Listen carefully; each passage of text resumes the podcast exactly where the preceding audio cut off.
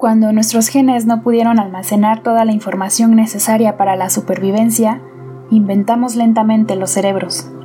Pero luego llegó el momento, hace quizás 10.000 años, en el que necesitamos saber más de lo que podía contener adecuadamente un cerebro.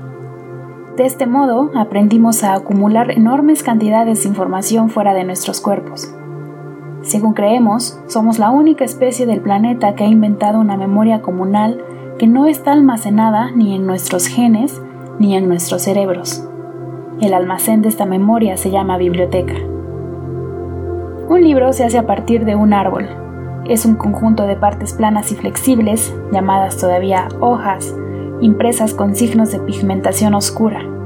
Basta echarle un vistazo para oír la voz de otra persona que quizás murió hace miles de años. El autor habla, a través de los milenios, de modo claro y silencioso dentro de nuestra cabeza, directamente a nosotros.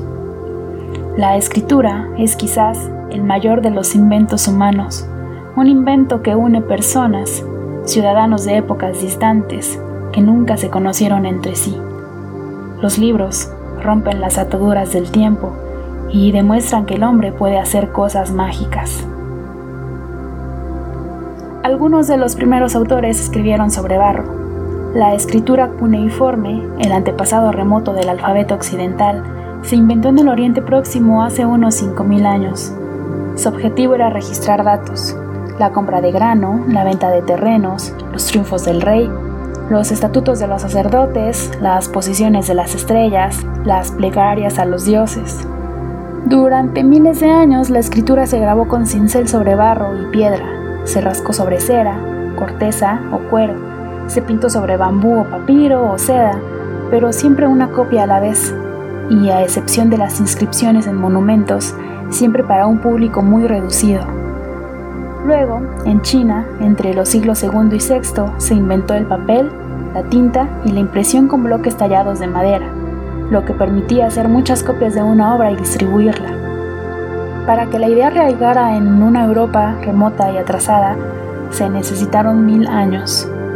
Luego, de repente, se imprimieron libros por todo el mundo. Poco antes de la invención del tipo móvil, hacia 1450, no había más de unas cuantas docenas de miles de libros en toda Europa, todos escritos a mano, tantos como en China en el año 100 a.C. y una décima parte de los existentes en la gran biblioteca de Alejandría. 50 años después, hacia 1500, había 10 millones de libros impresos. La cultura se había hecho accesible a cualquier persona que pudiese leer. La magia estaba por todas partes. Más recientemente, los libros se han impreso en ediciones masivas y económicas, sobre todo los libros en rústica.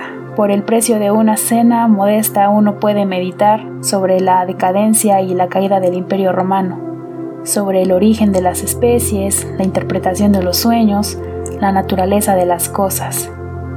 Los libros son como semillas. Pueden estar siglos aletargados y luego florecer en el suelo menos prometedor. Las grandes bibliotecas del mundo contienen millones de volúmenes, el equivalente a unos 10 por 14 bits de información en palabras y quizás a 10 por 15 en imágenes. Esto equivale a 10.000 veces más información que la de nuestros genes y unas 10 veces más que la de nuestro cerebro.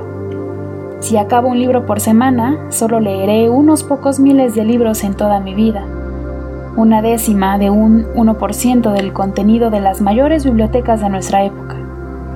El truco consiste en saber qué libros hay que leer. La información en los libros no está preprogramada en el nacimiento, sino que cambia constantemente, está enmendada por los acontecimientos, adaptada al mundo. Han pasado ya 23 siglos desde la fundación de la Biblioteca Alejandrina. Si no hubiese libros ni documentos escritos, pensemos qué prodigioso intervalo de tiempo serían 23 siglos. Con cuatro generaciones por siglo, 23 siglos ocupan casi un centenar de generaciones de seres humanos. Si la información se pudiese transmitir únicamente de palabra, de boca en boca, qué poco sabríamos sobre nuestro pasado, qué lento sería nuestro progreso. Todo dependería de los descubrimientos antiguos que hubiesen llegado accidentalmente a nuestros oídos y de lo exacto que fuese el relato. Podría reverenciarse la información del pasado, pero en sucesivas transmisiones se iría haciendo cada vez más confusa y al final se perdería. Los libros nos permiten viajar a través del tiempo, explotar la sabiduría de nuestros antepasados. La biblioteca nos conecta con las intuiciones y los conocimientos extraídos penosamente de la naturaleza, de las mayores mentes que hubo jamás, con los mejores maestros, escogidos por todo el planeta y por la totalidad de nuestra historia, a fin de que nos instruyan sin cansarse y de que nos inspiren para que hagamos nuestra propia contribución al conocimiento colectivo de la especie humana. Las bibliotecas públicas dependen de las contribuciones voluntarias. Creo que la salud de nuestra civilización, nuestro reconocimiento real de la base que sostiene nuestra cultura y nuestra preocupación por el futuro se pueden poner a prueba por el apoyo que prestemos a nuestras bibliotecas.